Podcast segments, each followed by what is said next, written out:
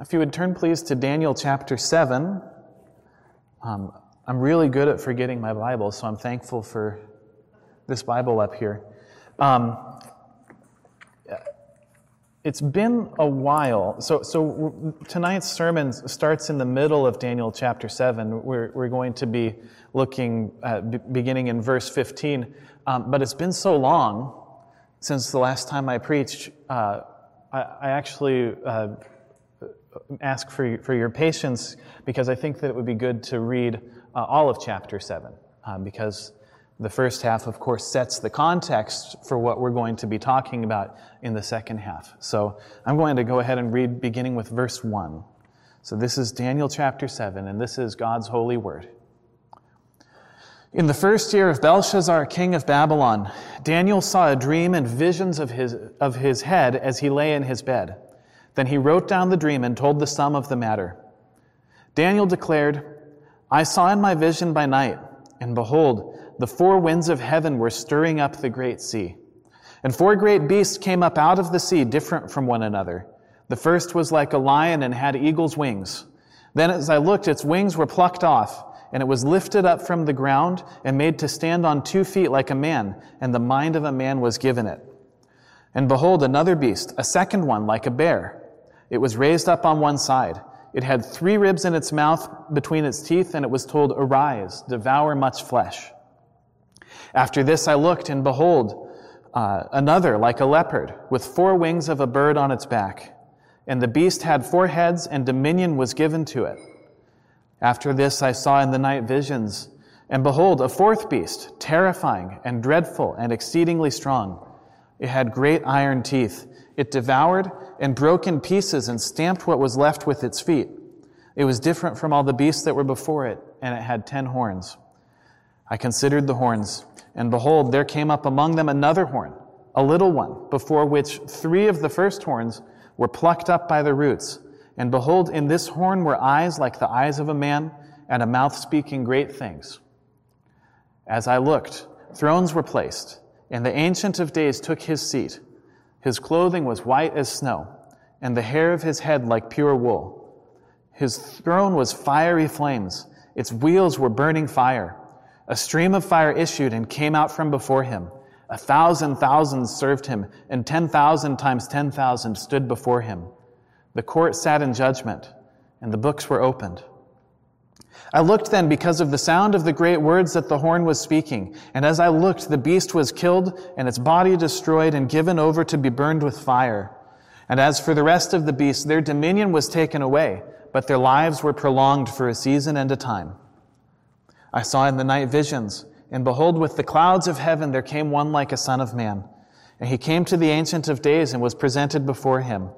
And to him was given dominion and glory and a kingdom, that all peoples, nations, and languages should serve him. His dominion is an everlasting dominion, which shall not pass away, and his kingdom one that shall not be destroyed. And now we begin in verse 15, tonight's sermon passage. As for me, Daniel, my spirit within me was anxious, and the visions of my head alarmed me. I approached one of those who stood there and asked him the truth concerning all this. So he told me and made known to me the interpretation of the things. These 4 beasts are 4 kings who shall arise out of the earth. But the saints of the Most High shall receive the kingdom and possess the kingdom forever, forever and ever.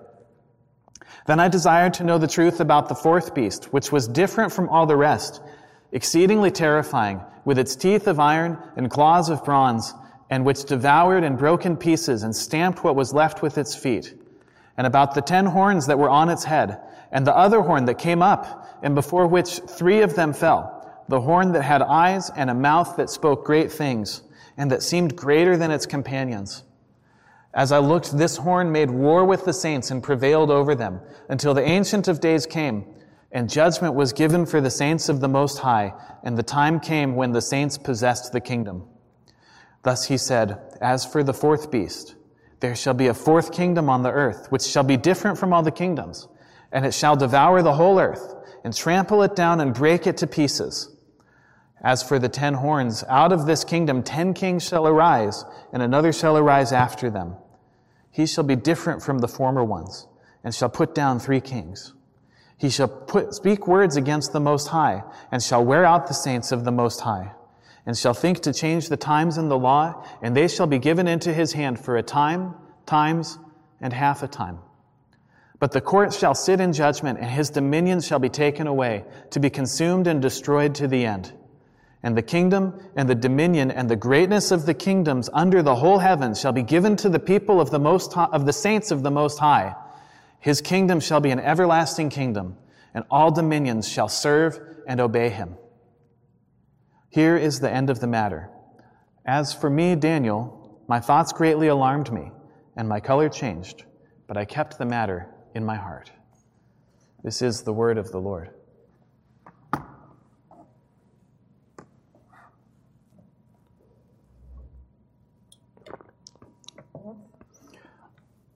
So in the year 553 BC, Daniel was probably in a little bit of a funk, for he'd seen the upside of the kings on earth. Nebuchadnezzar had started out arrogant and pompous like the rest of the kings on earth, but he eventually showed that he could humble himself before God.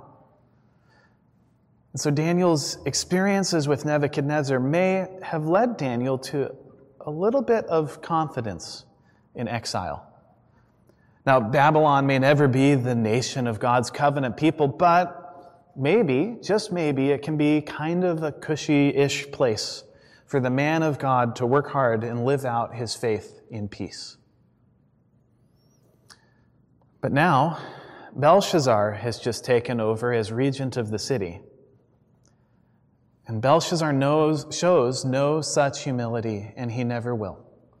Now, Daniel had enjoyed a high position under Nebuchadnezzar, but he's going to be shunted aside under Belshazzar. And we see at Belshazzar's feast in chapter 5 that by the end of Belshazzar's reign, Daniel is almost forgotten.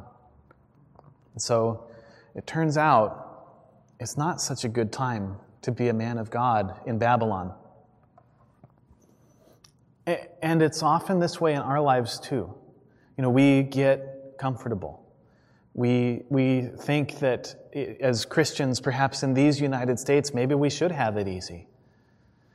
Now, it's certainly true that God will hold all the leaders of this earth accountable for how they treated Christians as well as all the other people under their care. But can we really expect to have it easy? You know, Daniel's experience shows us that no, we can't.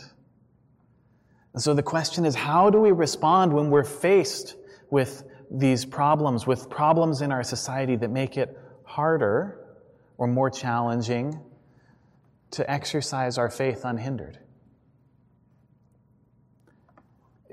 As you know, Daniel is this book that's divided into two halves. The first half is all of these stories of what Daniel experiences along with his friends in their life in the court of Babylon and the Medo-Persian Empire. And then we change genres completely, and Daniel sees these apocalyptic visions in the second half. And what's happening is that God, in the second half of the book, is showing Daniel how his earthly experiences fit into the heavenly reality that's just beyond natural sight. Everything that Daniel experiences plays a part in what God is doing with cosmic history. And so Daniel's visions are showing him and the rest of us that God has everything under control, no matter what the present circumstances are, and that behind the scenes, up in the heavenly realms, God is working everything according to his glory and his purposes. But is Daniel, at least in chapter 7, encouraged by these visions? He's not. And in fact, we see that Daniel is made anxious and alarmed by what he sees. In the first half of the vision, Daniel has seen the spiritual reality behind earthly powers. He sees that it's beastly, violent, macabre.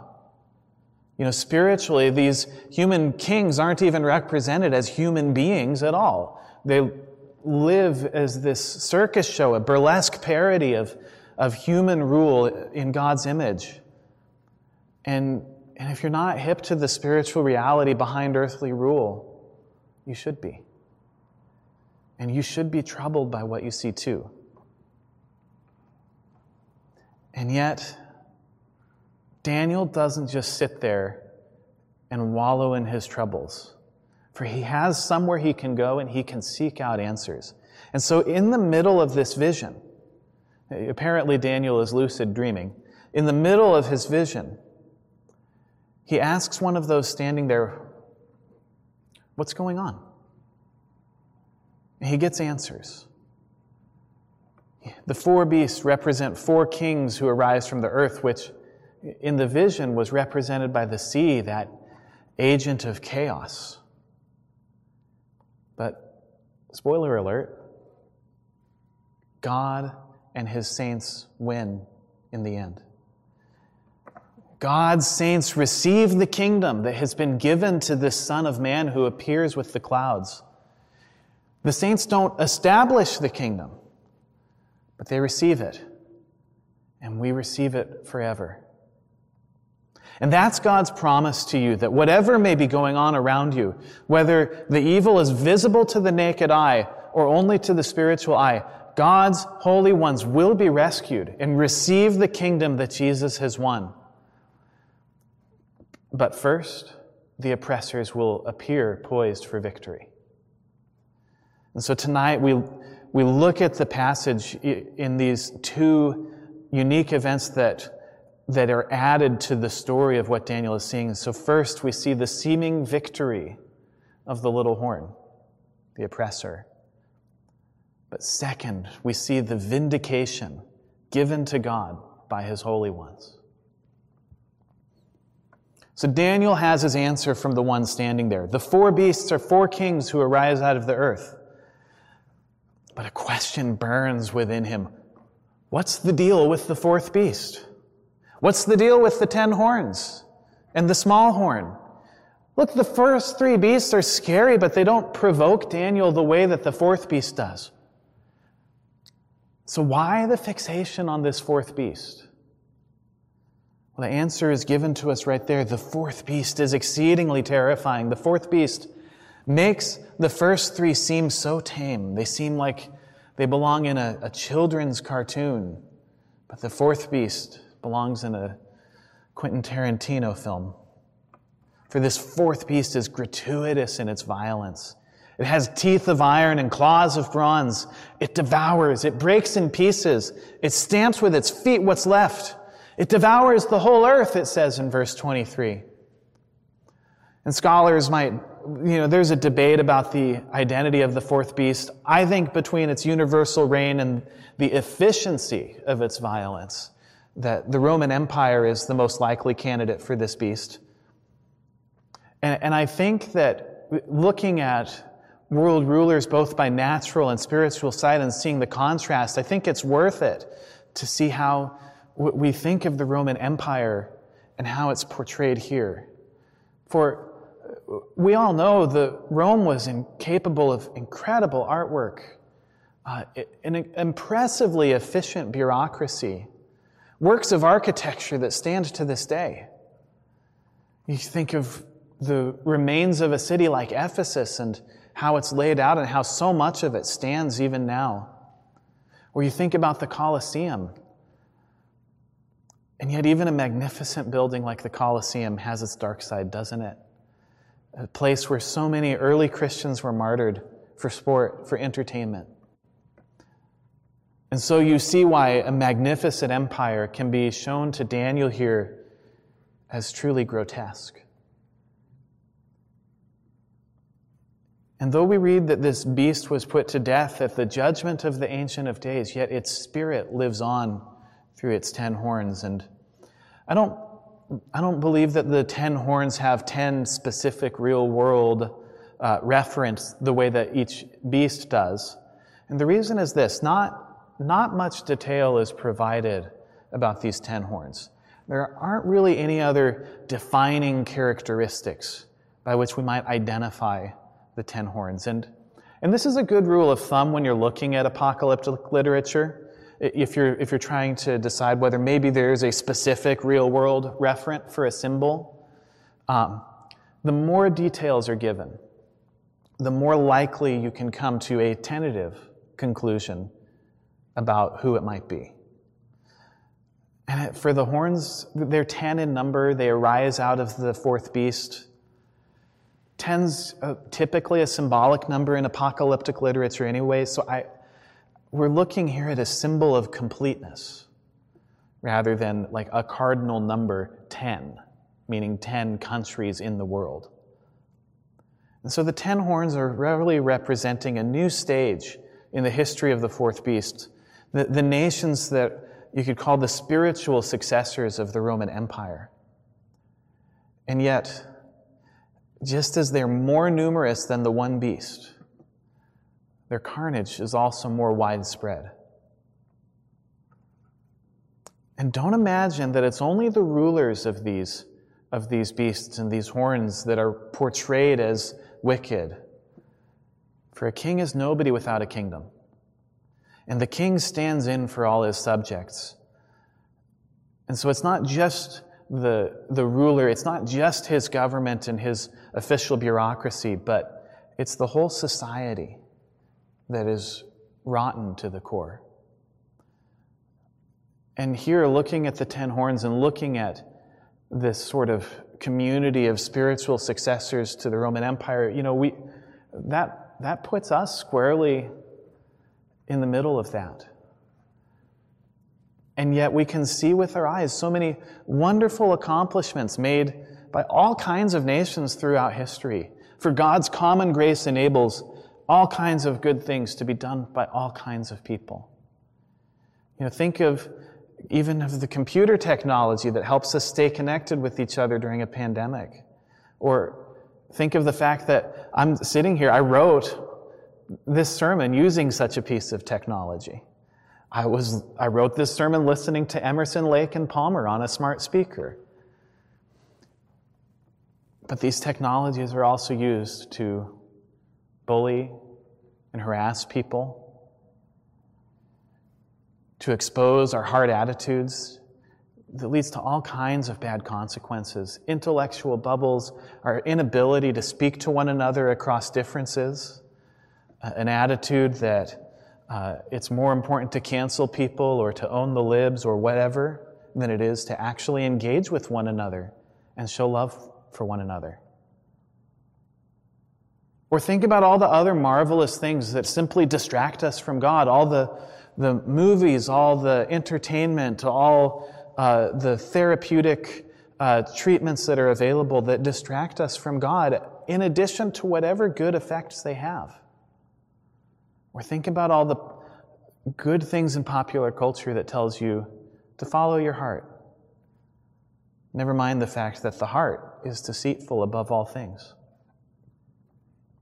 And so whether there's overt opposition to God, or distraction from Him, or simply encouragement to indulge the worst of ourselves, all these rulers and societies in the 10 horns are revealed to be destructive. So with your two eyes, they may be very attractive. But when you live within these societies on their terms, they will destroy you. They'll make you a spiritual beast, just like the ones Daniel sees in his vision. But as bad as all this is, you ain't seen nothing yet, for it gets worse. For as history comes to its close, another 11th horn will sprout up, and this one will be worse than all that has come before it. It's going to throw its punches at the rest of the world. It subdues 3 kings.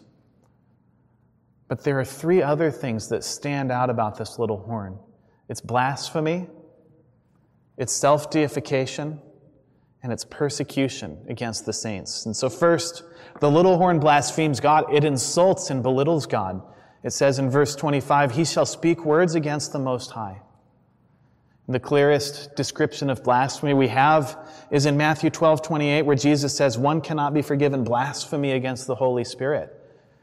And in context, Jesus is responding to Pharisees who say that Jesus' healing works come from the devil, not from the Holy Spirit. And so we see that blasphemy is calling the works of God and calling God himself evil. And so this little horn will call the judge of the earth unjust. He will mock God's power. He will call God evil. Second, the little horn proclaims itself to be God. For this phrase that it says that the little horn will think to change the times and the law, we can understand this in terms of Daniel 2:21, where Daniel says that God changes times and seasons. So God alone has time in his hands and has the events of time in his hands. And we recognize that God alone is the supreme lawgiver, the one who alone whose justice is the source of all true justice on earth. And so this little horn claims power and prerogatives that only God has. But third, probably the most significant part of the narrative structure of this passage is that the little horn will war against the saints and prevail against them. For we've seen throughout history the church is persecuted from time to time and in different places, and yet somehow the church often thrives under persecution. You know, even to this day, we can see in places like China where despite official persecution, the church is still, as far as we can see, growing. And more people are coming to faith in Christ every day. But there's also persecution that knocks down the church.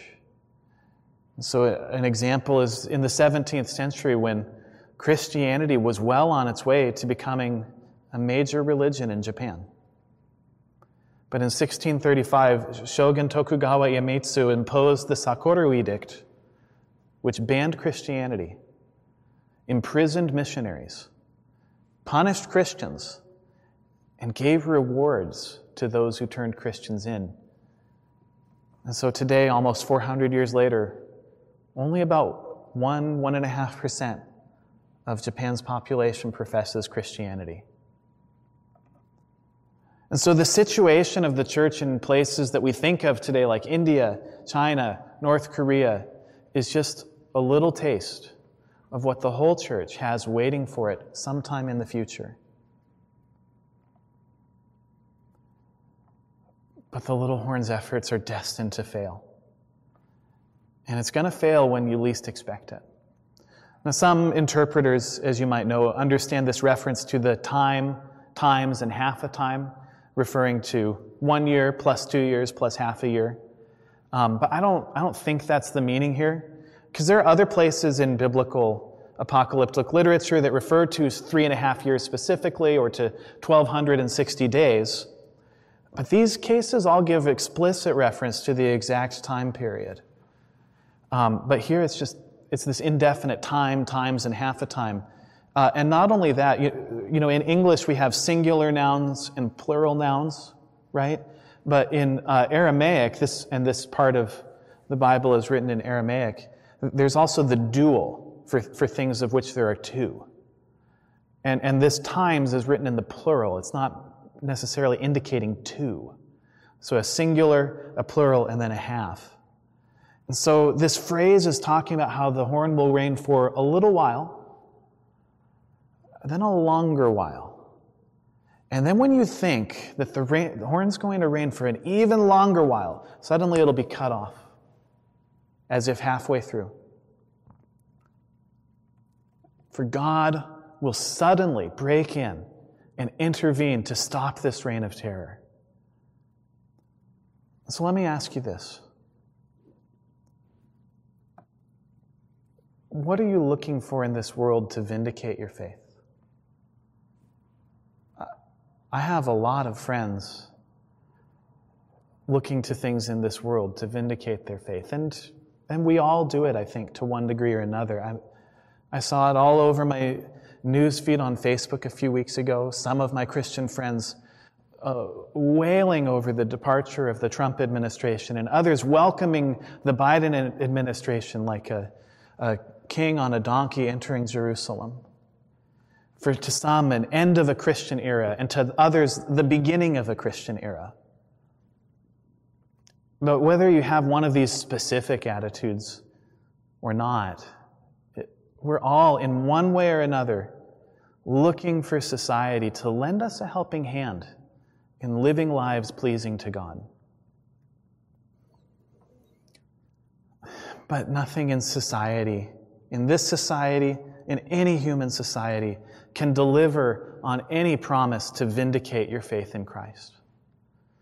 History is full of examples where one society, one country, one nation made an effort to do so, and it frequently, if not always, ends up twisting and perverting that faith to pursue its own power and its own ends. And as our own confession of faith says, civil magistrates may not assume to themselves the administration of the word and the sacraments or the power of the keys of the kingdom of heaven. The scriptures nowhere say that God gives these responsibilities to the government or to general society, but to the church. And so it's so tempting to look to the world around us for support and relief, but we're not going to find it. But there's another, a better place to turn, and it's staring us right in the face in Daniel's vision. For yes, the kingdoms of this world will promise to deliver you from the oppressor's victory. And yet that oppressor is going to emerge victorious. Or so it will seem.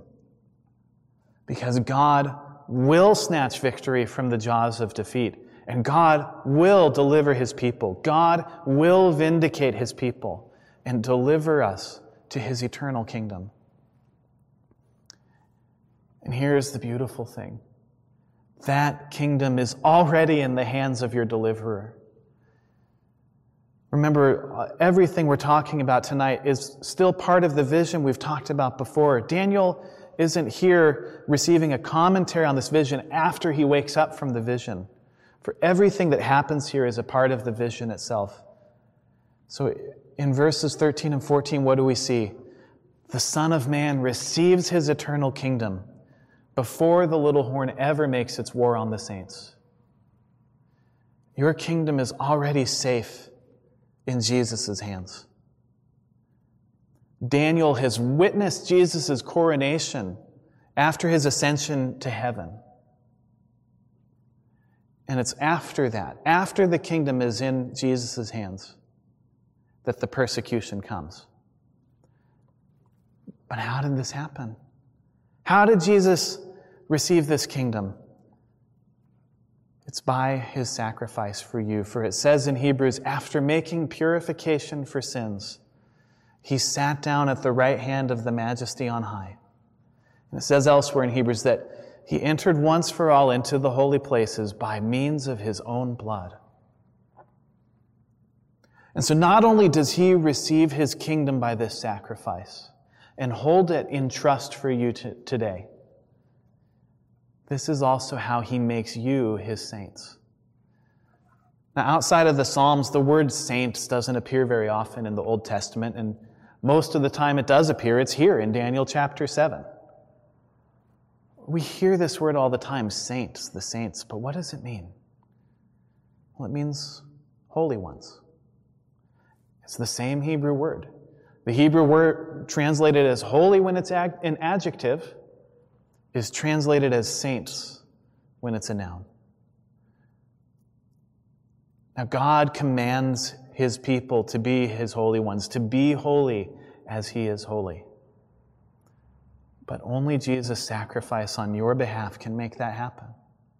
And so when you receive His sacrifice by faith, when you trust Him, that only He can make you holy, He makes you one of His holy ones. And you will receive the benefits that He's won for you. He will make sure you endure in faith to the end. I don't know if the little horn will rise up during your lifetime, but if he does, Jesus will keep you safe and He will deliver you. But there's something that really stood out to me about the way that the saints will be delivered. For the little horn puts down kings. The little horn makes war with the saints. And this report invokes military imagery. The little horn will win its victories with the might of an army and a police force behind it. We picture tanks rolling through the neighborhood where there might be Christians. Police officers battering it down doors, gruesome public executions, blood running in the streets. Now, we don't know if this will be literally how it goes down, for the war may take other forms, but the picture of pressure and coercion in some form is the way the horn will win its victory. But while the horn will win with violence and oppression, God will win on very different terms. For it says, the court shall sit in judgment. The chaos of the battlefield will give way to the order and justice of a court proceeding in heaven. For God won't deal with the little horn on the basis of his superior power.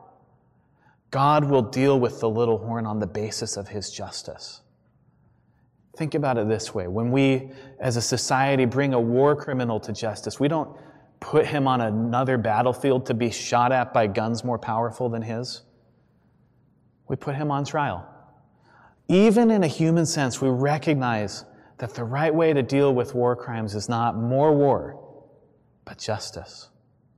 And so it will be at the final judgment when God renders that verdict on his enemies. God is going to work according to his justice, not according to might makes right. And so as a people who live in light of Jesus' promised return, it strikes me that we need to apply this fact rigorously to our conduct in this age. We need to think carefully about whether the way we treat people reflects God's mercy and justice. You know, it's well known that much of today's discourse has abandoned the idea of debate and persuasion and seeks simply to enforce its viewpoint on others. Cancel culture on the left, the drumbeat of threatened boycotts on the right, every other cultural movement on whatever dimension you like, I've seen, has a strong share of cranky people demeaning their opponents, fighting fire with fire, declaring verbal war on the people that disagree with them. And we do this in the church too. We ignore what James writes. He says that do not repay evil for evil, or reviling for reviling, but on the contrary bless. For to this you were called, so that you may obtain a blessing. In every way, we're called to live according to the principles that God embodies when he opposes his enemies. And so in this age, he's patient. And when he springs into action, his course of action is not based on his enemies' principles, but on his. So the final judgment will be rendered on the basis of God's justice, not his superior force of arms. But he will show his power. He shows it in that the horn is simply ordered to appear in court, and there's nothing that says that the horn has any power to resist or to return fire, as it were. And God's power will be shown in that the last judgment really will be the last judgment. For the saints will receive the kingdom and everything that's good in it. It says, the kingdom and the dominion and the greatness of the kingdoms under the whole heaven shall be given to the people of the saints of the Most High. It's as Jesus said in Matthew 28, isn't it? All authority in heaven and on earth has been given to him. For God has the power at the right time to take it all. But he has picked out the right time, and he is patiently waiting to pull the string. When he does, all that's good in this world will be all that's left, and it will all be given to his people as an eternal possession. But it will only come to us through severe trial. And so it's no wonder that Daniel ends by saying that he's greatly alarmed, for there is an awful trial awaiting the saints. And whether it comes in my day or your day or not, we would be right to be intimidated by this eventuality, for none of us has the strength to endure it. The visible church will be overcome. but God will overcome the oppressors. He will give his strength to his saints to endure, but only at the right time. I've got to confess to you, as I've been studying this passage, I've been thinking, I'm not ready for this. Do you think that you're ready for this? But I know that if it comes in my time, God will make me ready. And God will make you ready. And in the meantime, God makes me and he makes you ready for whatever we face in this life, but it's his strength. It's not mine. And the beautiful thing is that God will give us his strength to face the trials of this world according to his principles, according to true godliness, not according to the world's principles. And so no matter when this trial comes, all you who have faith in Christ will be one of those saints. You will receive a kingdom that you didn't earn. And you will be a citizen of that kingdom forever. Let's pray. Father, we thank you for the gift of the promise of your kingdom. And we thank you for your strength to endure until that kingdom comes to us. And so, Father, whatever trial is coming down the pike this week, this month, and on to the rest of our lives, Father, we pray that you will teach us to rely on your strength and not ours. We pray that you would give us the attitude, as it says in 1 Corinthians 6, why not rather be wronged? Teach us to persevere according to your ways, not according to the ways of our opposition. Teach us to be holy as you are holy.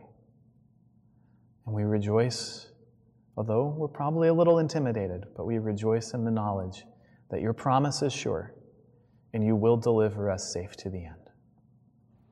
Amen.